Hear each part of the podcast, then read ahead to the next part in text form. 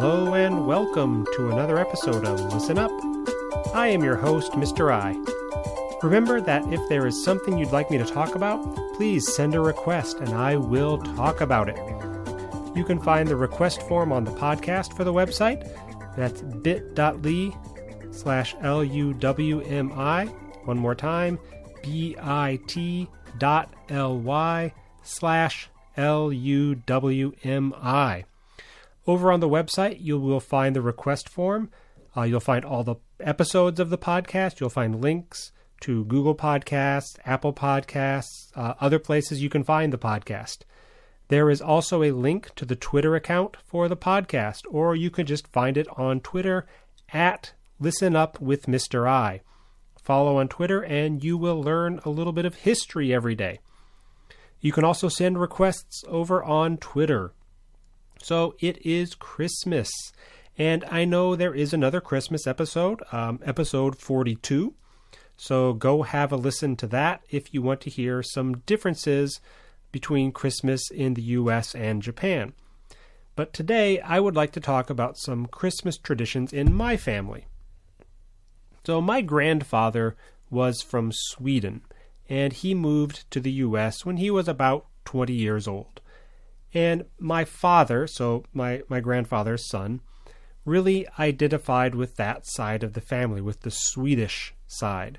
So we have a lot of Swedish traditions that we followed at Christmas time. Now, the biggest was Christmas dinner. Growing up, we often had Christmas dinner at my aunt's house, and we always had a very Swedish dinner. We had Swedish meatballs and mashed potatoes, uh, very much like the kinds of mashed of meatballs and potatoes that you can get at IKEA. We also often had pickled herring, um, which in Japanese nishinzuke, but it's not like Japanese nishinzuke. It's a very different style. Um, so we would have pickled herring on knäckebröd, and knäckebröd is a type of hard bread. It's really a cracker, and so Swedish food was a major part of the Christmas experience for me. And even now, here in Japan, my family has tried to continue these traditions as much as we can. So my my wife, who is Japanese, she really enjoys Swedish foods and other elements of Swedish culture. So she has really helped to continue these traditions. Um, she's learned to make a lot of different Swedish foods, and yeah, it, it, of course it really helps that there is an IKEA here in Sendai, so we can get lots of Swedish things like uh, Swedish styled pickled herring, knäckebröd, th- those sorts of things, so we can have our Swedish Christmas. But back to my childhood. Our Christmas decorations also had a very Swedish flavor to them.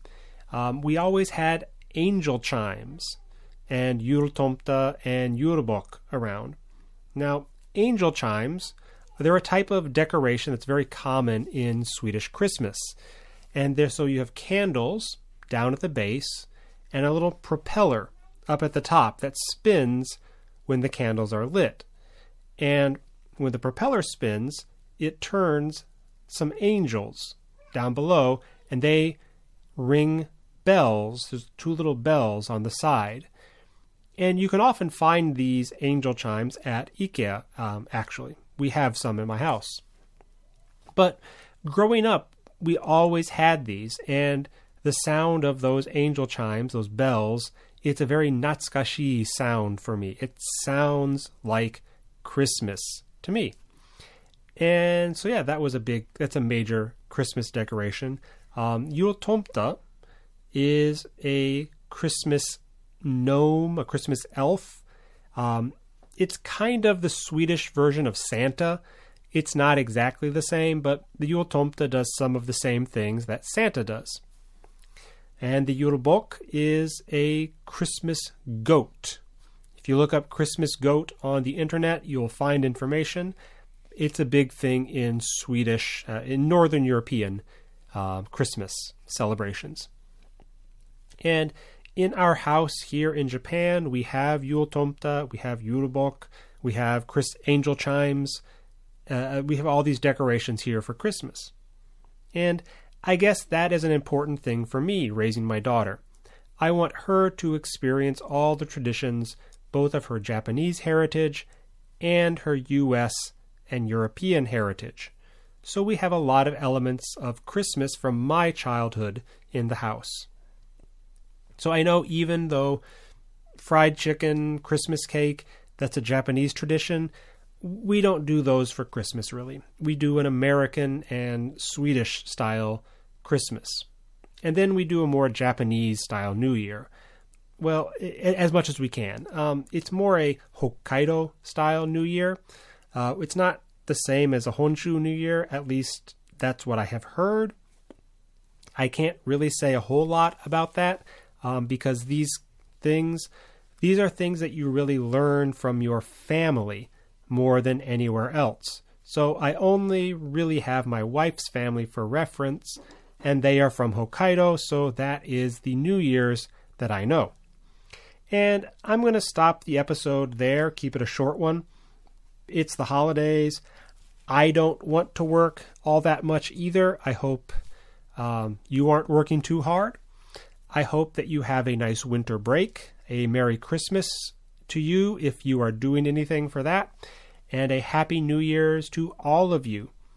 I hope you are able to enjoy time with your family, uh, even if it's not your full family because of the coronavirus. Please, everyone, have a enjoyable but safe New Year's. Please remember that you can make requests or suggestions for the episode on the podcast website, or you can send me an email. If you're a student of mine, you know my email. You can send requests on Twitter at Listen Up with Mr. I. You can subscribe on your favorite podcast app on Apple Podcasts, Stitcher, Spotify, Google Podcasts, probably some other places. Uh, but that's all. And I will see you all next time. Bye.